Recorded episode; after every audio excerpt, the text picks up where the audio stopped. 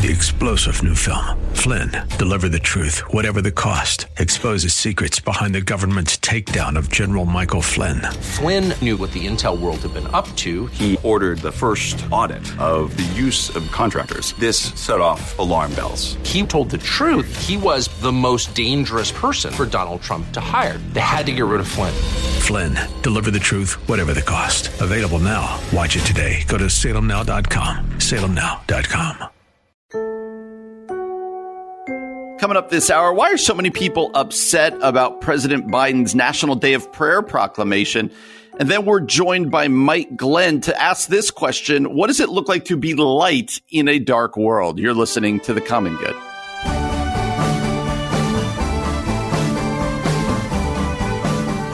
Hey everybody, welcome to the Common Good here on AM 1160 Hope for Your Life. My name is Brian Fromm, flying solo today as my normal co host Aubrey Sampson is taking the week off. She's enjoying some rest and relaxation, some vacation. So we hope that Aubrey is having a great time. Uh, and we hope that you are doing well out there. You may have seen on the news today a big move on the vaccine front as Pfizer was approved by the FDA to be used now in kids and adolescents ages 12 to 16. This is a big move. Uh, some of you out there, you're like, that is not right. I don't think that my kids should be getting vaccines. That is your choice. Totally understand that. Others of you, you're like, where can I go right now to get a shot in my kid's arm? I get that as well uh, I, I, do. I think I think we have to show grace to one another as we wrestle with these topics as parents and as individuals. But what this will do is is ensure, I hope, even more that school looks much more normal next year.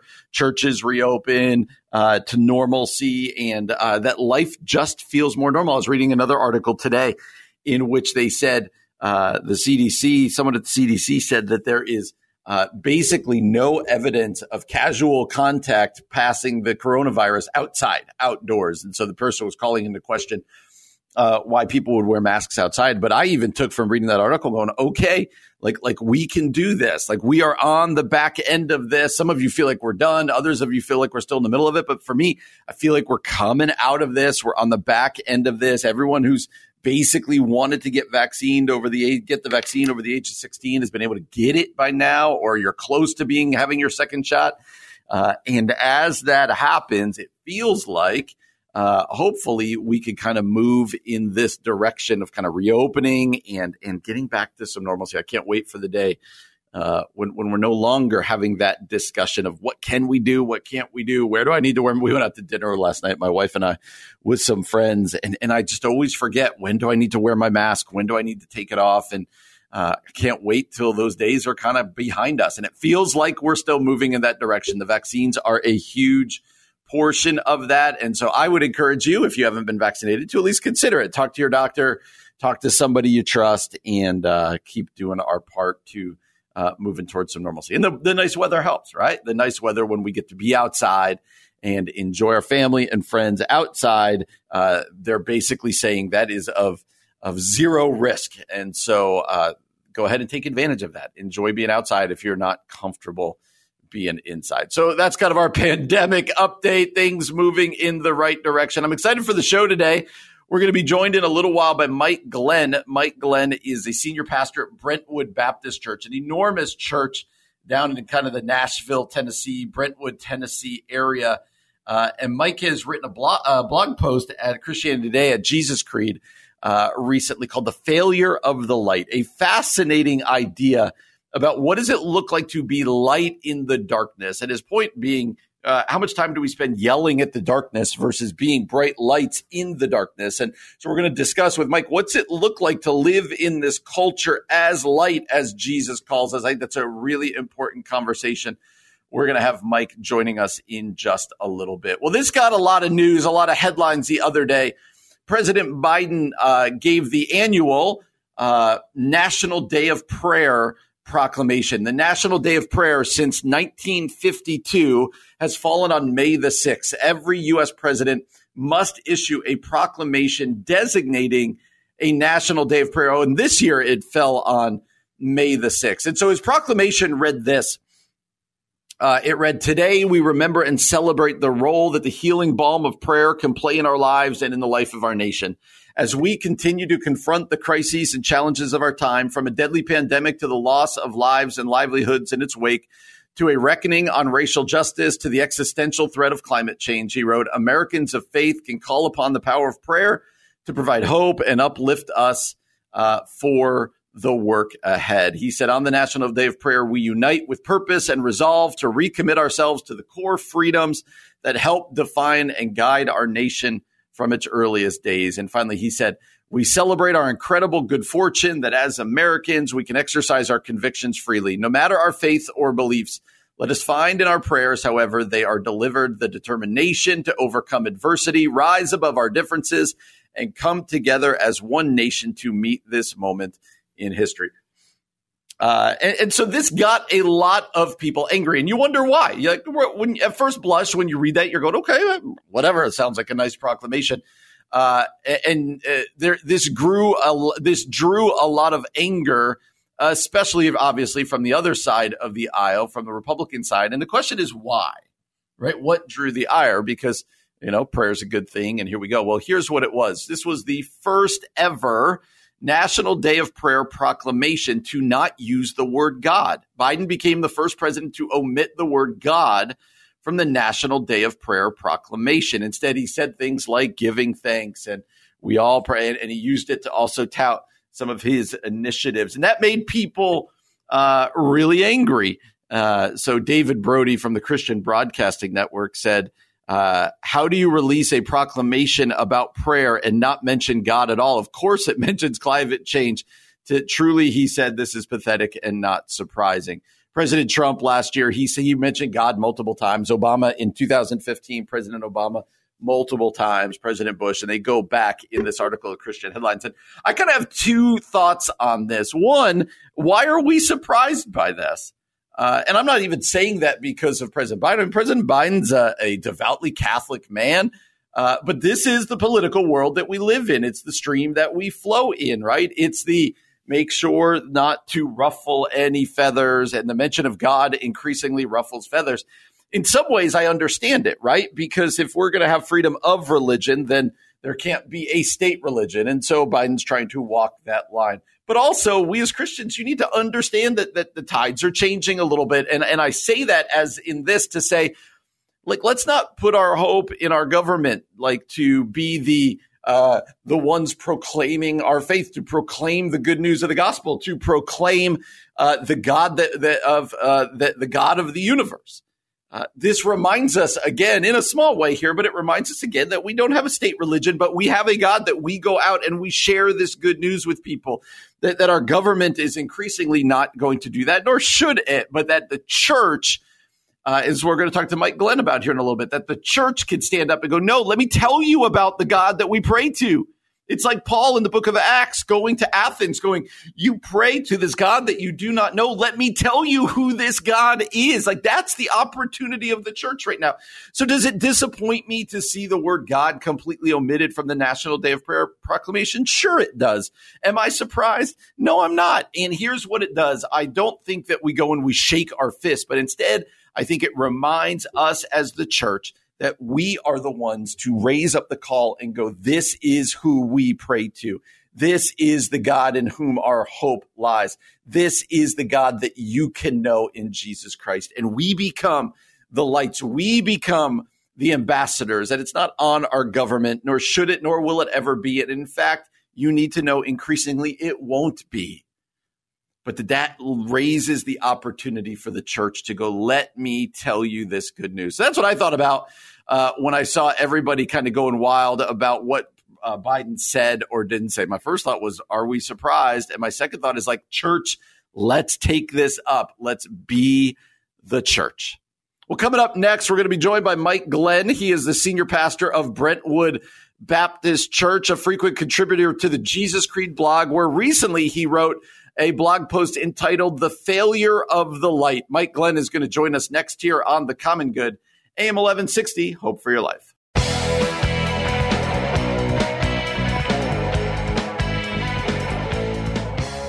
everybody. Welcome back to the Common Good here on AM 1160 Hope for Your Life. My name is Brian Fromm. Glad to have you joining us today. No, joined normally by Aubrey Sampson, but Aubrey is out on vacation, hopefully enjoying some rest and relaxation. Well, we are thrilled to be joined by the senior pastor of Brentwood Baptist Church down in the Nashville, Tennessee area.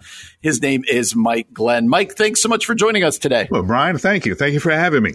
It's absolutely our pleasure. Hey, before I want to dive into this blog post specifically, you wrote at Jesus Creed at Christianity Today about the, it's called the failure of the light, which I think is such an important topic. But before we do that, could you introduce yourself to our audience, however you'd like, just so they can get to know you a little bit? Oh, gosh. Okay. Uh, I am a, a, proud grandfather of 3 mm-hmm. granddaughters and uh, one grandson. Finally got the grandson on the last uh, uh effort there. Uh, been at Brentwood Baptist Church for 30 years.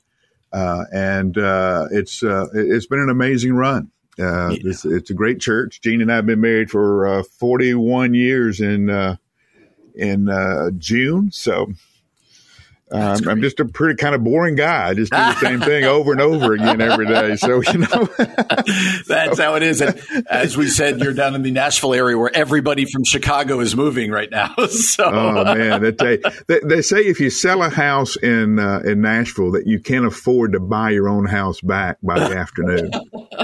that's so true. Right. It's it's amazing. It's amazing. Hey, before we jump into the blog, I know we said we're going to jump into the blog, but you've been at the same church for 30 years. What is yeah. Like, what kind of changes have come, and what's been the fruit in your own life of being in the same place for 30 years? The um, the interesting thing is, I have pastored four or five churches at the same address. Oh, um, yeah. So I've been um, able to. Usually, when a pastor leaves a church, is to do something else or or to uh, exercise a different muscle. And I've been able to do that every time the uh, the church has been in a, in a transition. So every time we've come to a moment where the church had to had to change something to grow and to, and to take hold of the next step, uh, it, has been a new challenge for me, which was fun.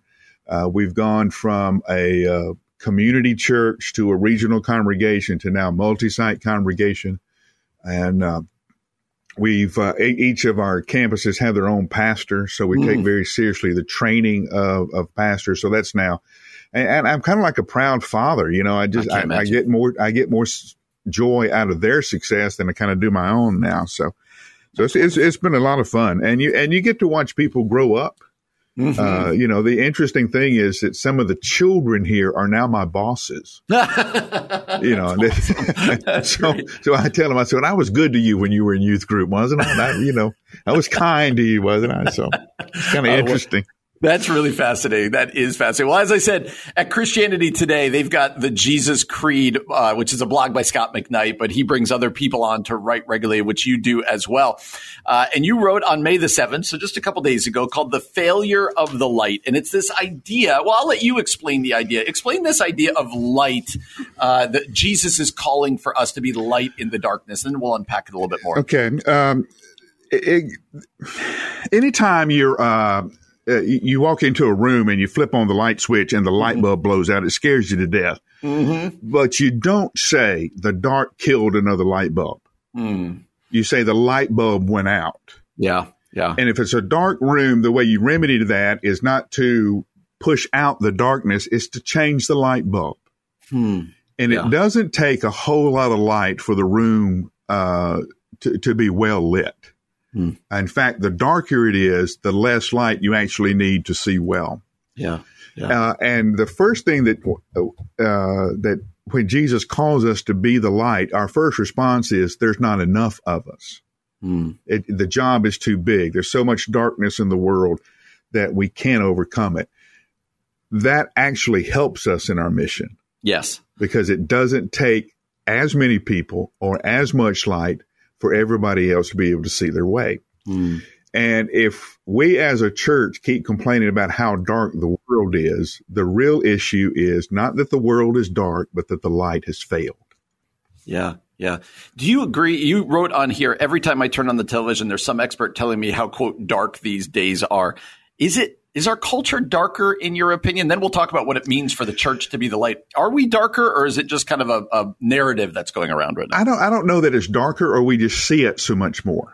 Yeah. Uh, yeah. You know, it, it, it, and and and what I tell my church is you you are becoming discipled by whatever you pay attention to. That's good. And yeah. too many of our people spend way too much time on cable news, mm. and uh, of of both sides, and uh, and they become depressed, anxious, whatever because of that, rather than spending time with other believers, uh, doing ministry work where you see God work, studying Scripture, which is uh, where Christ tells us all the time that this is where your life is. Yeah. It's, it's in those relationships. It's not in, in watching that. Uh, how bad it is in, in, in somewhere somewhere else. So yeah. What's it look like for us to be the light? Like, how do we, when you said, you know, we have failed to be the light, that might be the issue. When the church or we as individuals are doing that well, we're lighting up well, what does that look like? Uh, first of all, don't overlook uh, the importance of doing family well. Mm, that's good. Of being a good husband and a good wife. Uh, most of our young people now are uh, trying to do marriage and they have never seen a healthy father. Mm. They've never seen a healthy mother. Uh, they do not know what a Christ centered marriage looks like. Uh, so don't overlook the first obvious step of being a, a healthy Christ centered marriage in your neighborhood. Mm. Don't overlook the, uh, the, the kindness of being a good neighbor, of being aware of what's going on in your neighbors' lives, of uh, responding when there's a need. And and the first thing is uh, everybody says, well, that's that's not significant that I took uh, dinner to a neighbor who is, mm-hmm. Uh, who's in a grief situation or or bringing a new baby home and, and, you do something like that.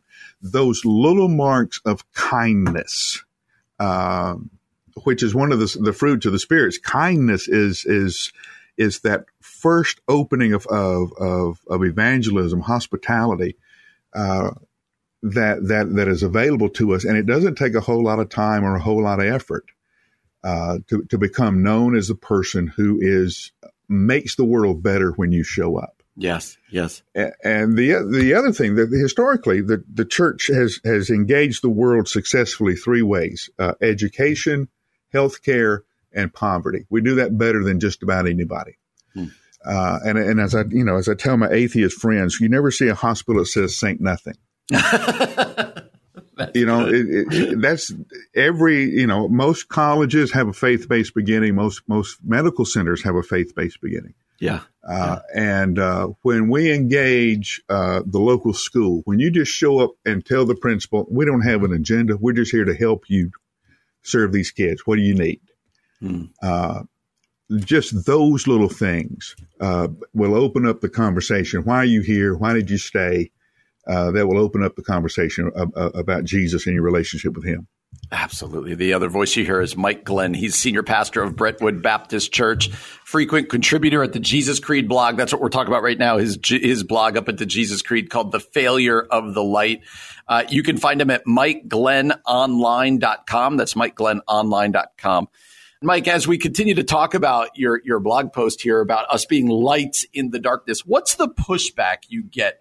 Uh, maybe in your church or when you talk to people about this? Is it time? Like, I don't have time to, to get to know my neighbors. Is there anything else? What's the sort of pushback you get from people? Uh, there's always the time thing. Uh, and the interesting thing that happened in the pandemic is we found out that a lot of stuff that we're busy with doesn't matter. yes, you know, so we, we were we, we, we did fine without it. We we thought if we were, had to go home and sit with it, we would all die, but we didn't. In fact, a lot of us discovered some some new rhythms and new patterns to life that uh, that are actually better for us. That's right. Uh, and uh, the danger is, as we get out of the pandemic, that we're going to we're going to crowd our lives back again. Uh, the other thing is uh, is uh, when you grow up in a uh, a evangelical community as I did as, as, I do, there's always this tension between uh, evangelism and social justice and, mm. and, and, and and that kind of stuff. And so when you start doing ministry that is on the front end rather than uh, evangelism being on the front end, then people say, "Well, you're not being evangelistic." But you have to understand, we we live in a time where the ministry comes before the message. Hmm. Uh, if you come in and say, "Hey, I want to I want to share Christ with you," people will immediately turn you off. That's right. But if you walk in and say, "Hey, we're here to do the flower bed for the school system," uh, for the, the the local school here, or we're here to to tutor a reading class. Sooner or later, uh, if you're consistent with your ministry, then people will ask, "Why are you here?" And then mm. that opens the door. But people have to see your love in action before they'll ask you about it. Yeah, uh, our world is pretty jaded now. Yeah, yeah. Yeah. Uh, speaking of our world being jaded, uh, one of the new things, you know, you've been at your church, you said for 30 years. Well, one of the newer things now is social media. And we talk about that often on the show. That so much of our jadedness is driven by Twitter, Facebook, Instagram, whatever else it might be. What are, what are the words of wisdom you give to your church about, or your staff or whoever else it might be about social media, its dangers and like how to like kind of focus on really what's important? Uh, first of all, Jesus was really blunt uh, in this. If anything gets in the way of your relationship with Him, you don't do it. Mm. And a lot of us need to to bring under uh, some strict accountability how we use social media. Mm-hmm. If social media makes you angry, if social media takes your mind in places that are not helpful, then you don't need to be on it. And it's okay if you're not on social media. uh, you know, we live, people ask me all the time, well, how do we live without cell phones? And how do we live? We, we live very well. Uh, you know, it, it, yeah. it, it, life, life was good. Uh, and, uh, you know, if, if you're on there to, to, to, stay in touch with your family, if you're making your business case on that, then there are a lot of good reasons, uh, for that. Uh, but there are a lot of dangers and, uh, uh, you know, the old preachers would call it demonic activity on, mm-hmm. on, on social media that we need to be on guard and, and sometimes it's just not worth it. Yeah. Yeah. And uh, kind of along those lines, what do you think, as someone who's pastored for a long time, I'm sure thought about these things in a fractured culture? We live in such a divided tribal culture right now. Mm-hmm. What does unity look like within your church, the individual church, but also kind of the bigger, uh, the big C church? How do we fight for unity and what does unity even look like these days? Uh, unity happens when we hear each other's stories. Mm, that's good. Uh, when, uh, one of one of my favorite people in Nashville is Bishop Joseph Walker, who's the pastor of Mount Zion Baptist Church. Uh, Bishop and I got to be friends um, because he's a social media ninja. the boy, the boy does social media in an amazing fashion. So I, I called him and I said, "Hey, you got to coach me up on some of this." Mm-hmm. So we started meeting, and then and uh, and then that de- developed into our friendship, which developed into a friendship between our churches and uh, he, he's pastor of a large African American community. Uh, but when you sit and listen to, and we have the kind of friendship where we can ask very honest questions. And when you ask him, what is it like to be black in Nashville? And he tells you that, okay, now I understand your story. Mm. Now I understand when, when he tells me that if he walks out of a mall, now this guy is, is sharp. He's, uh, there's nothing about him that would cause you concern in any way, in any fashion of that, in the way he looks. He has to pace himself if he's walking out of a mall with a, with a, a white woman at the same time. Hmm. He'll, he'll be careful how close he is because he knows it will make her nervous. Hmm. Yeah. Yeah. Now see, that that's where okay now i understand. Now we can find some kind of ground to begin to to, to work together to build a, a little better world. Yeah. Yeah that's really good to know each other's stories. That's a, that's a because we wrestle with unity right? Jesus talks right. about it and and we know it's important but it's an easy thing to preach on. It's a hard thing to do. Right so right. Absolutely. well the assumption the assumption is that the difference uh, negates a friendship when a lot of times the difference is what adds spice to the friendship. Oh, that's good. Absolutely. Absolutely. Hey, before we let you go, I want to make sure uh, a book you put out in 2012 that I think is a fascinating title. It's called The Gospel of Yes. Can you explain that title and just that book? I'd love for people to pick up your book if they're listening. Uh, oh, I'd love that. Uh, I grew up in a church where we were told what not to do. and every Sunday we'd get together and praise God we hadn't done anything. Um, so the part of salvation that really resonated with uh, some young adults that I was working with is when I said, uh, "What is your yes? Hmm. How has Christ created you? where he says, This is what you, you were born for. Let's find your yes, and everything else is no. Hmm. Rather than focusing on all the no's, just tell me your yes. Uh, I married Jeannie 41 years ago. That is my yes. Everybody mm-hmm. else is no. yes. Okay, but I but but I don't get up going. Okay, I got to say no to everybody else. No, I'm saying yes to her every day. That's a lot. That's a lot more positive way to live. Yeah. If I say, hey, this is this these are the gifts I have, and these are the gifts I'm going to say yes to, and I'm not going to worry that that I don't have the other gifts. That's great. Other people in the church have those gifts. They say yes to their yes together in the diversity. All of us together make known the glory of God in a way that one person or one people group can't. Yeah, amen. I get that book again. It's called The Gospel of Yes. It says we have missed the most important thing about God. Finding it changes everything. You can find it at Amazon uh, or wherever else uh, you get your books. Mike, I'm thrilled that you joined us. I well, always Brian, like thank you. Yeah, I always like to end with this question for pastors uh, because I think it's it's just a it, it helps people feel hopeful. Uh, let me ask you this, ask it this way: Are you hopeful for the church as we come out of the pandemic? Are you hopeful for the future of the church? And if so, what is it that gives you hope for the church? Oh yes, uh, very very hopeful for the church because our culture is asking questions only Jesus can answer. Yeah. That's that's really well succinctly put because you hear so many people say I'm not hopeful uh, that every time we get a pastor on we're like tell me where you hope comes and and it is so good. Mike, it is so great to meet you. It is really great to have you on again. Mike Glenn is a senior pastor of Brentwood Baptist Church, frequent contributor at the Jesus Creed blog. We'd encourage you to pick up his book, The Gospel of Yes. You can learn more about Mike at his website, MikeGlennOnline.com, and also on Twitter at Mike Glenn. Mike, thanks so much. This was a real pleasure for us. Thank you, Brian. Absolutely. Absolutely. You're listening to The Common Good on AM 1160. Hope for your life.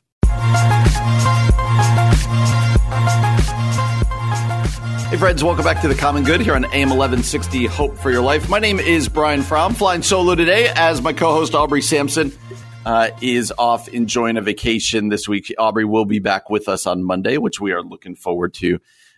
One of my favorite pastors to listen to, and a well known pastor, is a pastor out of Texas by the name of Tony Evans. And Tony Evans uh, is a phenomenal speaker. Okay, let's just get that out there. He is, if you've ever sat and listened to Tony Evans speak, it's mesmerizing it's one of those we've joked before on this show that there are certain pastors that when you hear them as a pastor, you go, wow, I should never speak again. Like I can't do that. Uh, and so Tony Evans is a master communicator, a wonderful pastor.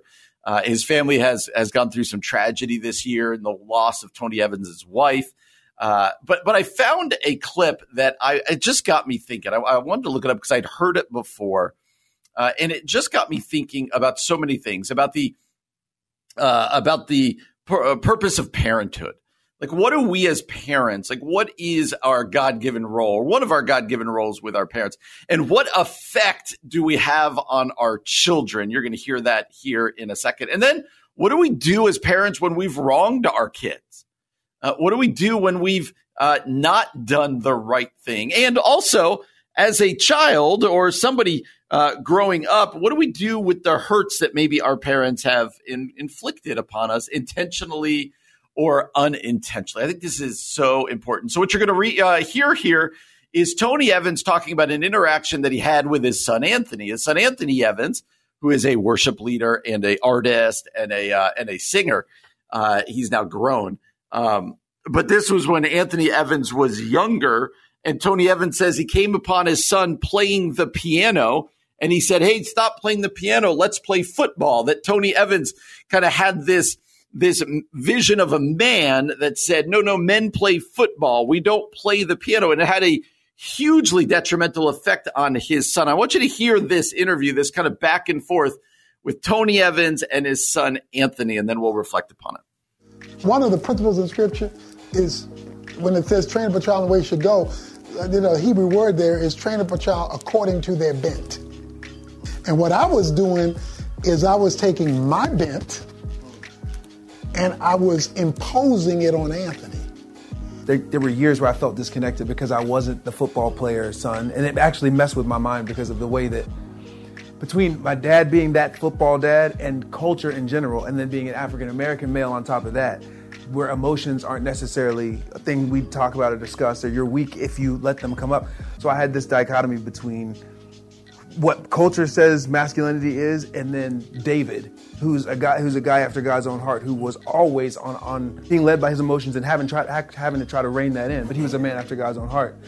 Um, so I'm working with that in, internally. But then also I have a dad who, when things are brought to his attention, I'll never forget being 27 and staying at their house when I, one of these times I'm in Dallas, and I tell him how things affected me growing up. I'm having this conversation with him and my mom, telling them how I felt growing up as I tried to be the third child peacekeeper and keep everything on the inside and bottled up.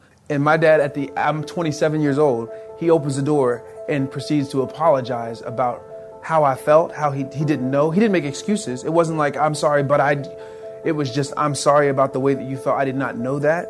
And if I would have known that, I would have done things different. I thought that I was helping and I didn't, wasn't helping. I mean, he went, that was at 27. So to have that kind of moment, it's the same thing that happened with you and your dad in a different way. It's that moment changed a heart that was actually getting hard and callous toward faith in general. And he, he actually didn't know that. Like I was singing and running around, but I was doing it to get the acceptance for the performance and all that stuff. And I was about to be done with it all until that apology happened. I mean, there's so much good stuff there. Tony Evans owns the fact that he said, uh, "I told my son, let you should be playing football," and Anthony basically says like that rocked his world because I love this idea of the Hebrew word that he says means like bent. Like, what are you bent towards? What has God put in your heart? What are your passions and what you want to be? Tony Evans says, I wanted my son's bent to be towards football, to be towards quote unquote manly things. That I wanted to train him up in the way that the world says a man plays football, a man does this. And and Anthony's going, I I I want to play the piano. I want to sing. I want to be an artist. And they have, they had a bit of an impasse that said, okay, their ideas of what a son and what a man should be kind of missed each other. And then Tony Evans talks about there that, that he was convicted of, no, no, no, I'm imposing what I want for my son upon my son. And Anthony Evans basically says, until my dad apologized to me, which is a whole nother thing we're going to talk about here in a second, but until my dad recognized it and apologized, it not only had a detrimental effect on, on say, their relationship or how Anthony Evans viewed himself, but Anthony Evans was ready to give up his faith.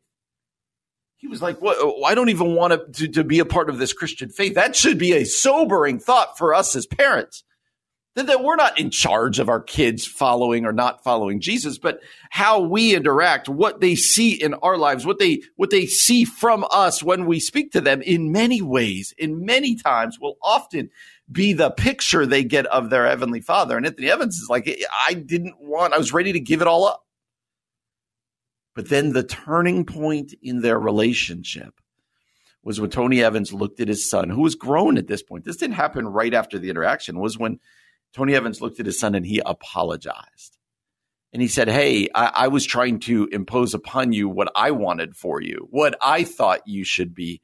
But this is who God made you. And this freedom was unlocked in his son to go, okay, I thought this is who God made me be. Now my dad's affirming it. I have my father's approval. Uh, and, and now I can run after this. And it changed the trajectory of his life. Let me point out, parents, one of the most important things we could do for our children when they're younger, when they're in their teen years, when they are older and even out of the house. I believe one of the most powerful things we can do for our children is to apologize and ask their forgiveness when we've done wrong things, when we have wronged them. A lot of times as parents, we kind of feel like I'm the authority. I should never apologize or I will look weak. But in fact, where will our kids learn uh, what it looks like to apologize, what it looks like to say I was wrong, what it looks like to ask for forgiveness, what it looks like to show contrition. Where will our kids learn that if not from their parents? And here Tony Evans says, I made the point to look at my son and apologize for something that happened years ago. And look at what happened. It transformed his son's life, his adult son at that point.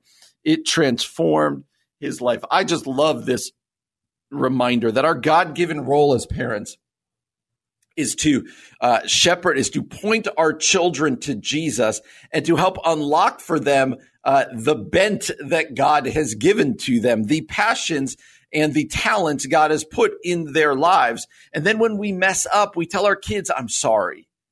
Forgive me. I didn't mean a uh, dad was wrong there. Mom was wrong there. Kent, will you forgive me? Now our kids understand the power of forgiveness. So grateful for the words of Tony Evans, the openness here of Tony and his son, Anthony. Uh, just a, a great picture of our role as parents. Well, coming up next, I want to talk about a disturbing story uh, from Julie Roys, talking about Mark Driscoll and the church he planted out in Arizona. We're going to talk about that story from Julie Roys next here on The Common Good, AM 1160.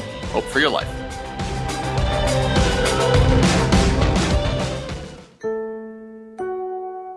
Coming up this hour, how should we as Christians look at the death penalty? And then are we really called to change the world? You're listening to The Common Good.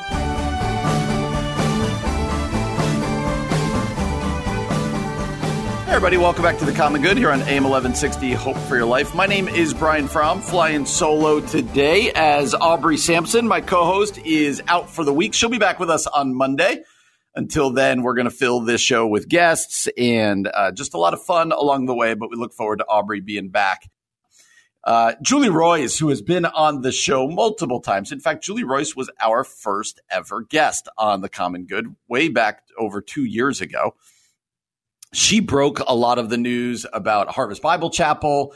Uh, she's done a lot of extensive work uh, on Ravi Zacharias' story and others. Julie Roys, uh, she's a bit of an investigative reporter. Think of her in those terms for the Christian world. And uh, you know, like you think of on the news, an investigative reporter who's going to try to get to the bottom of something. Uh, that's kind of how Julie kind of positions her thing called the Roys Report. You can find her at julieroys.com. And yesterday, she came out with kind of an explosive, um, long article about Mark Driscoll. You may not be familiar with Mark Driscoll, but so let me give you a little bit of background. Julie's uh, article is entitled Mark Driscoll accused of cult like actions, 24 7 surveillance, mandated loyalty. Uh, so, Mark Driscoll famously uh, started and led a church in Seattle called Mars Hill. Uh, and Mark Driscoll was known as kind of a man's man. That was kind of his shtick, kind of his thing. And he's also started and led Acts 29, the church planting movement. Mark Driscoll uh, was kind of like a comet in the evangelical world. Ton of people listening to him online. Uh, kind of that that that kind of young, reformed um, kind of uh, group of people. Like Mark Driscoll was at the head of that. Well, Mark Driscoll at Mars Hill, there was a lot of stuff going on, accusations of bullying, ex- ex- uh, uh, accusations of plagiarism, and some other things. And Mark Driscoll uh, he was released, relieved of his duties at Mars Hill, and eventually Mars Hill ceased to exist within weeks. You could tell it was built around Mark Driscoll. Well, Mark Driscoll then went away for a little while, but then started a church in Scottsdale, Arizona called the Trinity Church. And that's where he is now. He leads that. And it's weird. Uh, Driscoll is, is a little different now uh, as now he very much runs the church with his wife. It's kind of a family thing. Well, people have asked, is he different now? Is is uh, did he learn his lessons? Well, Julie Roys comes out with an article this week that basically says. Uh, no. Uh, but before we talk about what's going on at Trinity right now, I do want to want you to hear some audio of Mark Driscoll to get a feel for him back when he was at Mars Hill uh, Julie in this article is going to talk about how Mark Driscoll would frequently refer to the bus and that sometimes you got to run people over with the bus. Sometimes people have to be thrown off the bus. This is where she gets at. This is Mark Driscoll talking back at Mars Hill about people not kind of following him and being on the bus. You cast vision for your mission, and if people don't sign up, you move on. You move on. There are people that are going to die in the wilderness, and there are people that are going to take the hill. That's just how it is. Um, too many guys waste too much time trying to move stiff necked, stubborn, obstinate people. I am all about blessed subtraction. There, there is a pile of dead bodies behind the Mars Hill bus. and by God's grace, it'll be a mountain by the time we're done. Um, you either get on the bus or you get run over by the bus. Those are the options. But the bus ain't going to stop. And uh, I'm just a, I'm just a guy who is like, look, we love you, but this is what we're doing. There's a few kind of people. There's people who get in the way of the bus. They got to get run over. There are people who want to take turns driving the bus. They got to get thrown off because they want to go somewhere else. So as you can see, the way he talks kind of inspired people and made people feel really uncomfortable. So now he's at Trinity Church and he seems a little different, but she writes this. Mark Driscoll is once again being accused of bullying, intimidation, and spiritual abuse. Only this time, the disgraced former Mars Hill pastor apparently has no elders to rein him in, and his tactics reportedly have grown more extreme and cult like. She tells a long story uh, about a specific family. And then she says Trinity's former head of security Chad Freeze, a cybersecurity expert and a former Marine, said Trinity hired a private investigator to surveil this family 24 7. He says teams, including pastors, tracked this family as they went shopping even in their own neighborhood. Then he goes on to say the entire church has an army of security to protect not just the church, but the entire Driscoll family, who are treated, quote, like royalty. They said there's nowhere on the church campus where people are not being audio and video recorded. To serve as a volunteer, one must sign non disclosure agreements pledging to protect the confidentiality of all information. Uh, the church maintains a be on the lookout list. Uh, for specific people who have spoken out against the church. Freeze went on to say it's disgusting, like a cult the more you trust, the more trust you have on the spectrum, the higher the number, the more access you have. Basically, they literally have a number scale for people's loyalty, and they that that is a sliding scale, and it's the loyalty to Mark Driscoll. Uh, and so it's talking about people leaving and how this is basically turned into Mars Hill 2.0. They don't have a budget that people know of, uh, but that it's kind of in secret. And here's the big takeaway for me. Uh, there's two major takeaways for me. Uh, one is uh, there's a huge red flag that there is not an elder board at this new church right now, but instead it's basically being run by Mark Driscoll and his family. Anytime, my friends, when there is a church that lacks accountability, that lacks oversight, that is a problem. Uh, there is no board there uh, with oversight. And that's a problem. And two, we've talked about this many times, is that the celebrity culture that we have grown within evangelicalism, within our churches, is a huge problem. Mark Driscoll was never. He didn't go through a restoration process. He didn't go through anything. He just went and planted a new church, and thousands of people came. Why? Because it's the celebrity preacher guy. It's Mark Driscoll. I want to be under him. I want to be in his orbit. This celebrity nature of our churches must stop. I don't know how it stops, uh, but it must stop because uh, because that's not what our faith. We follow a Savior who laid down His life. We followed a Savior uh, who could have been a celebrity and wasn't. And I know for myself, I remember when Mark Driscoll was kind of early on his ministry. I used there was nobody that I listened to more because he talked differently, right? He talked differently than everybody. Uh, but but man, this idea of of of it's all runs through him, no accountability, no budget, uh, loyalty rating. It's scary. And it's all built on celebrity. And we must call this out and we must stop this because it's not what the church was meant to be. It's not about a person or a family non disclosure agreements and hidden budgets and whatever else. I don't know, people. Uh, this is hard, and, and we got to talk about it, and we need to uh, we need to call it out where we see it. This is at the Roys report, Julie Roys, uh, and uh, yeah, it's good reporting by Julie. You can read it uh, at your leisure at julieroys.com. Well, coming up next, I want to talk about the death penalty. Okay, I want to talk about the death penalty. Shane Claiborne uh, has had many big things to say about it. I want to talk about what Shane has to say in this uh, a very challenging clip that we're going to listen to, and I want us to wrestle together about the death penalty. That's coming up next here on the Common Good, AM 1160. Hope for your life.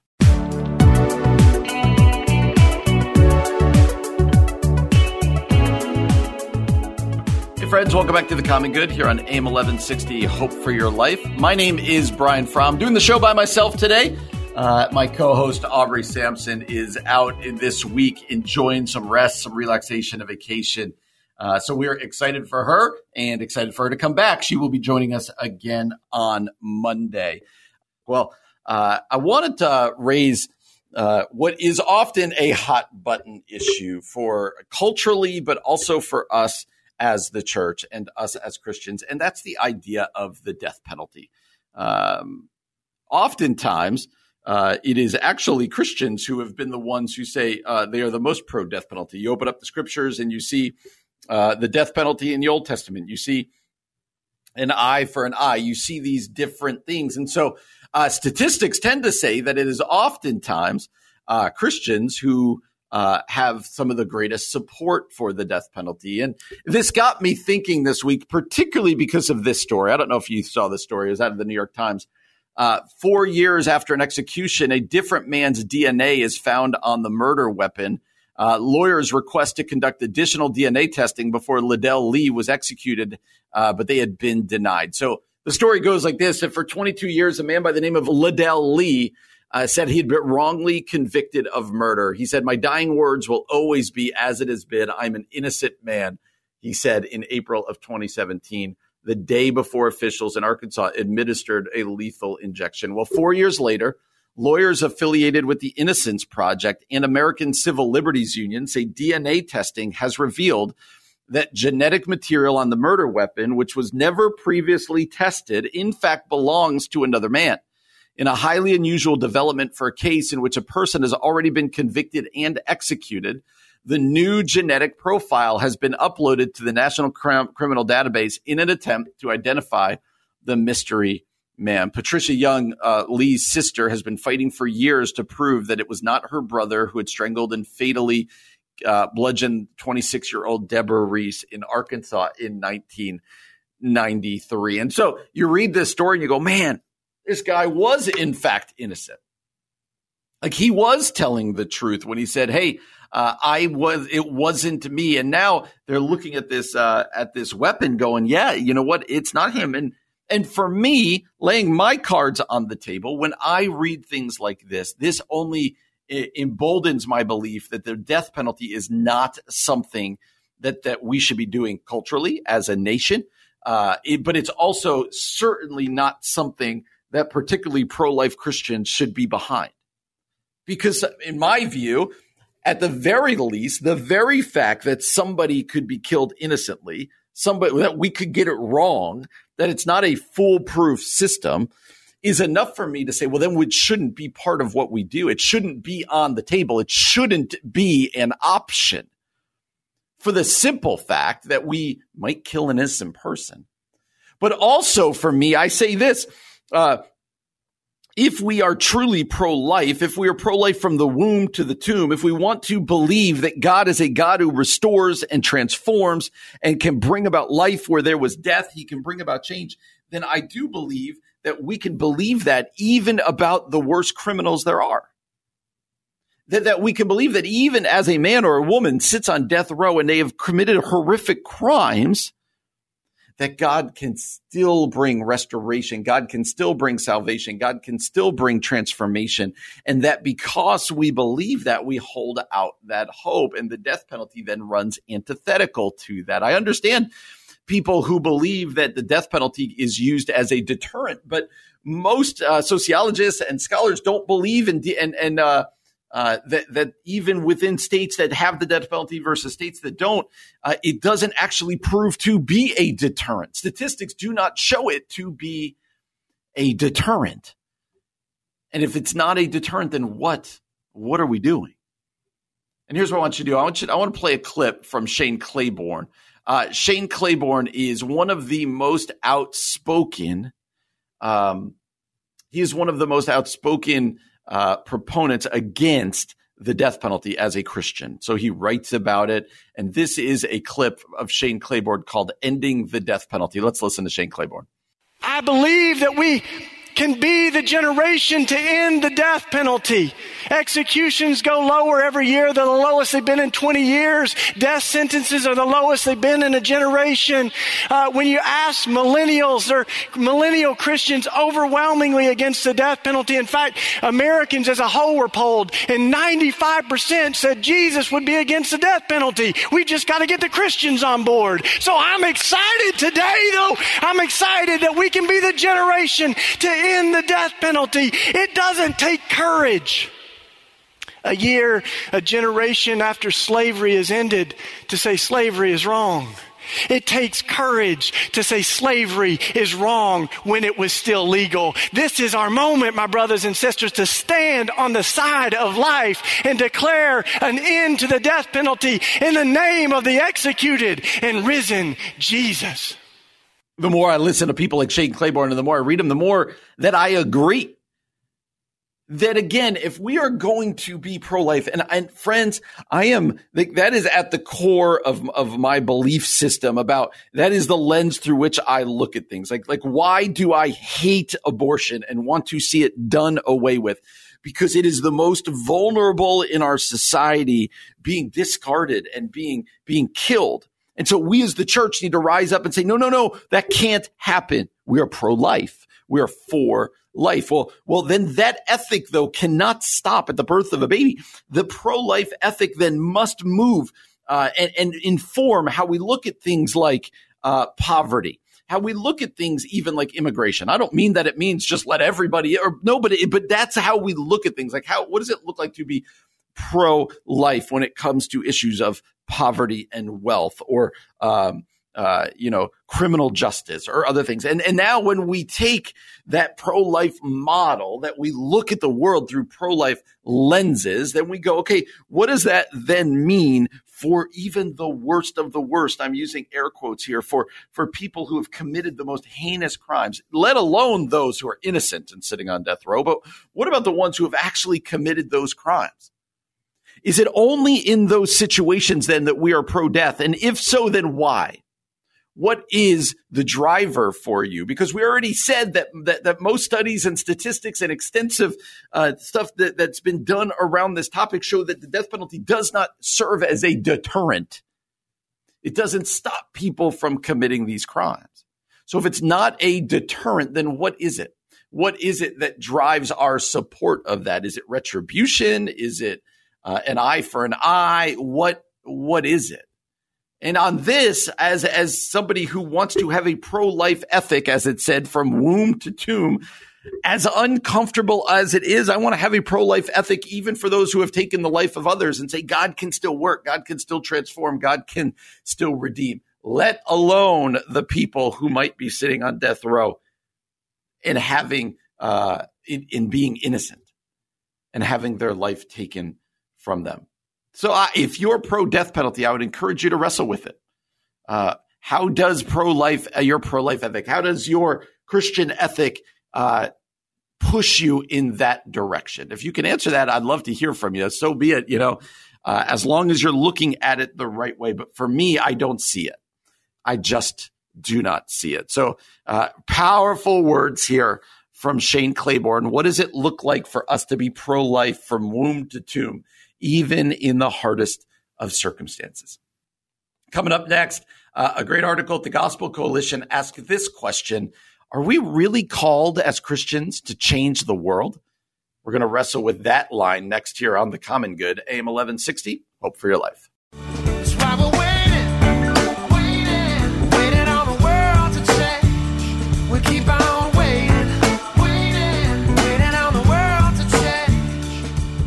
Everybody. Welcome back to the Common Good, AM 1160 Hope for Your Life. My name is Brian Fromm. So glad to have you with us today as we wrestle with hard topics, as we have some laughs. And the goal of the show really is to say, what does it look like to live in this world as Christ followers? Where is it difficult? Where, where are we doing well? I love the words of Mike Glenn about what's it look like to be lights in the darkness uh, and to live out our Christian ethic and our Christian worldview, even with difficult subjects like we talked about just earlier about the death penalty or other things. And so we want to really to come together and wrestle with things like that. And so uh, we are really glad to have you joining us.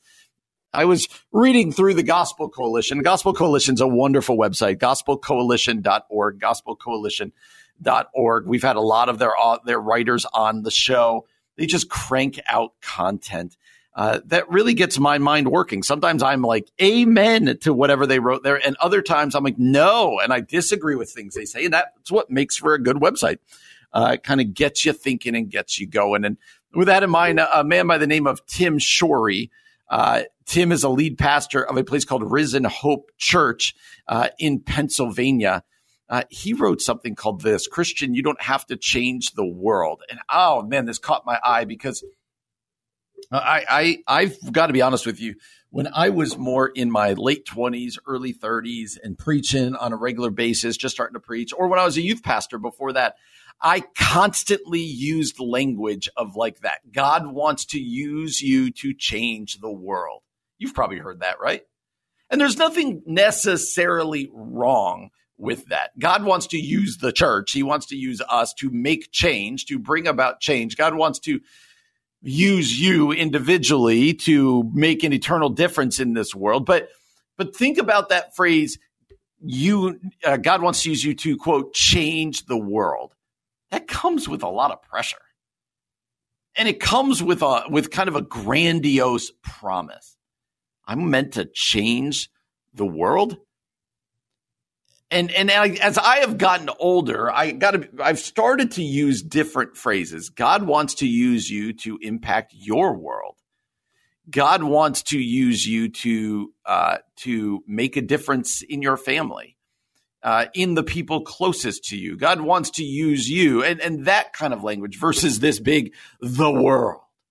And that's what Tim Shorey is getting at here at the Gospel Coalition. He writes, "I'm 62."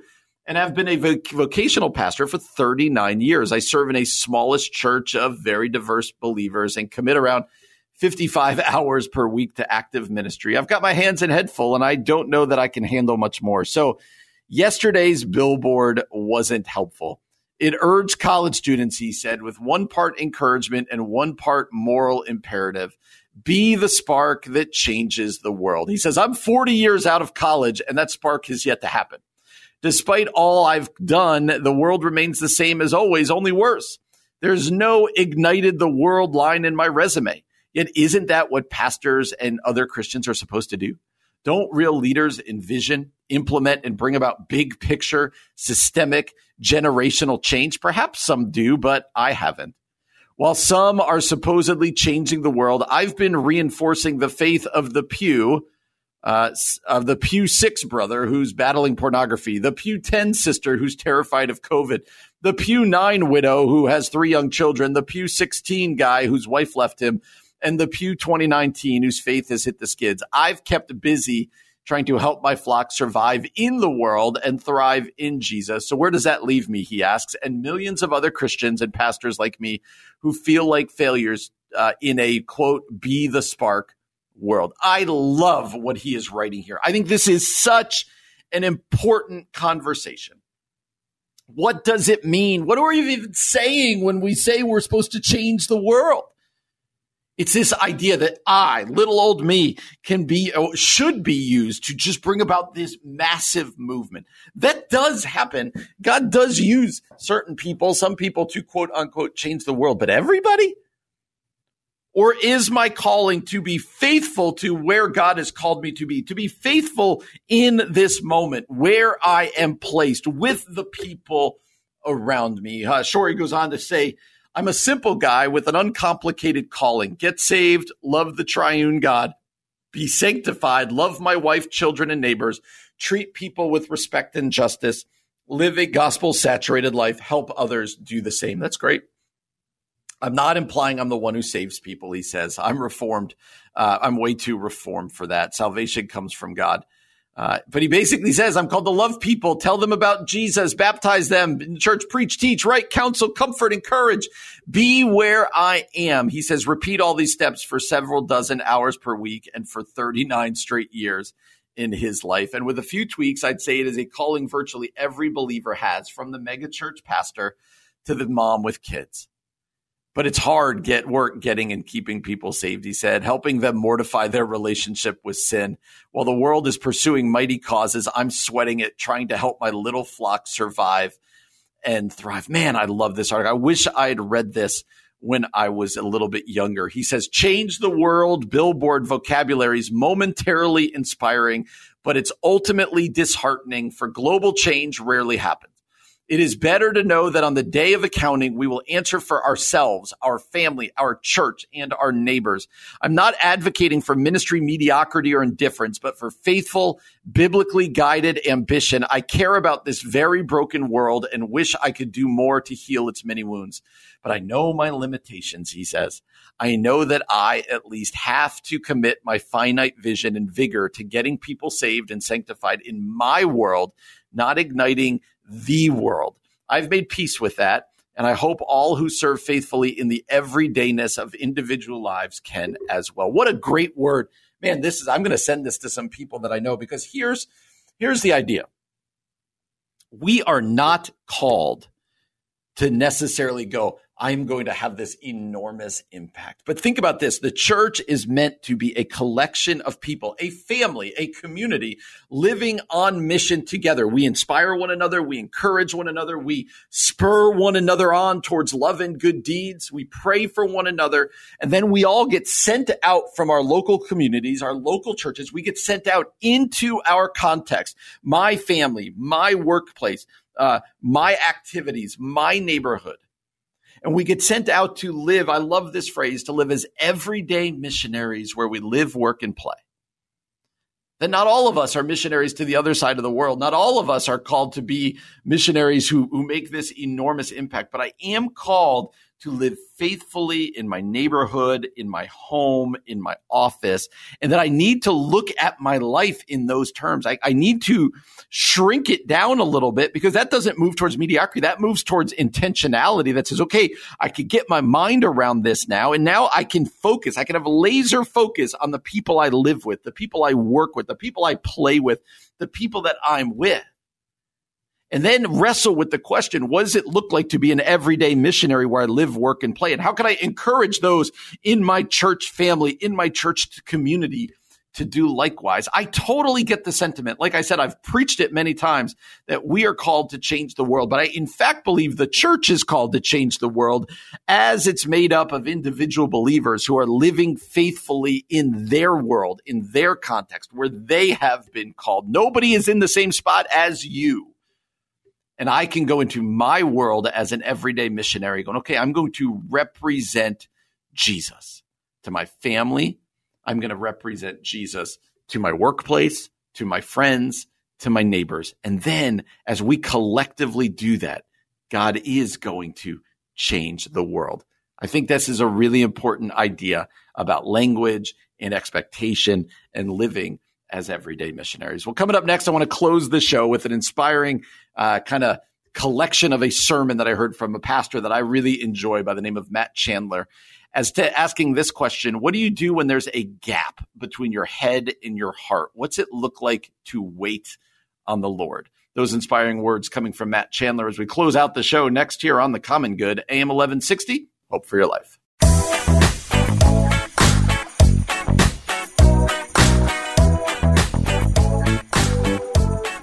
Everybody. Welcome back to the Common Good, AM 1160 Hope for Your Life. My name is Brian Fromm. Excited to do the show today. I'm doing it by myself as my co host, Aubrey Sampson, is off on vacation, hopefully having a relaxing time. She'll be back with us on Monday. Uh, but man, I've really enjoyed today's show. Uh, we played a clip earlier from Tony Evans, and I kind of said, you know what? Tony Evans is one of those pastors' pastors. Uh, he's the pastor that speaker that that other pastors listen to uh, they listen to his sermons and they try to emulate how Tony Evans at least speaks. And uh, he's someone to look up to. And, and I want to talk about another pastor that I feel that way about. Uh, he's also out of Texas. I, I would say this pastor, uh, when I listen to podcasts and other people preach, this is probably the person I listen to the most. And a lot of pastors that I know do that. A lot of people I know feel the same way. His name is Matt Chandler. Matt Chandler at the Village Church outside of Dallas, Texas, and just a phenomenally gifted, uh, God ordained uh, preacher.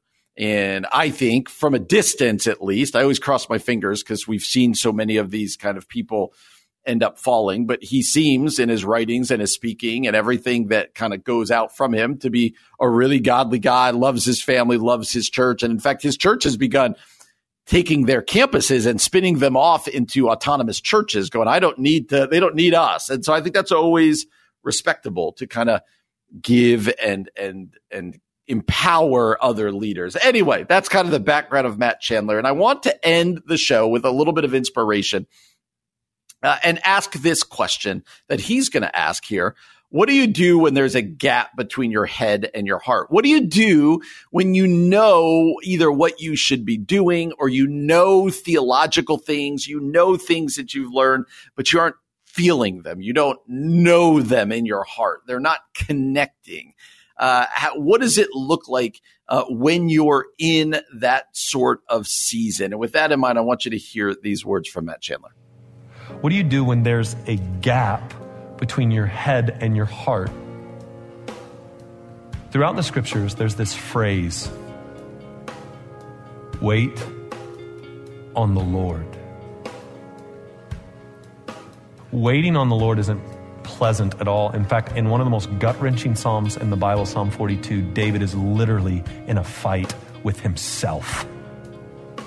He screams, Why are you so downcast, my soul?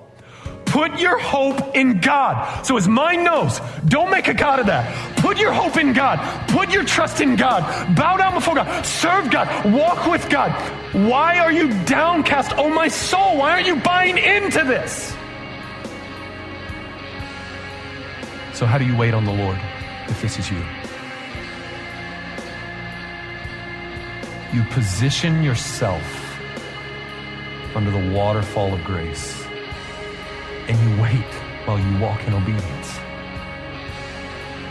So, one step at a time, one day at a time, asking for God to break your heart, asking for God to restore the joy of your salvation to you, asking God to make Him your treasure, asking God, being honest about where you are, whether that be the desert or the low part or struggle, and you wait. Why? because they who wait on the Lord, He will renew their strength. They will mount up with wings like eagles. They will run and no longer be weary. They will walk and not grow faint. My prayer, first of all, is that you find that to be inspirational, uh, that you find those words from Matt Chandler to be okay. Yeah, maybe you're in a season right now where you feel like there's an emptiness. You feel like there's a dryness. You feel like there's a gap between your head and your heart. And you you're wondering how do i find peace while i wait on the lord? Matt chandler there uh, talks about this concept of waiting on the lord.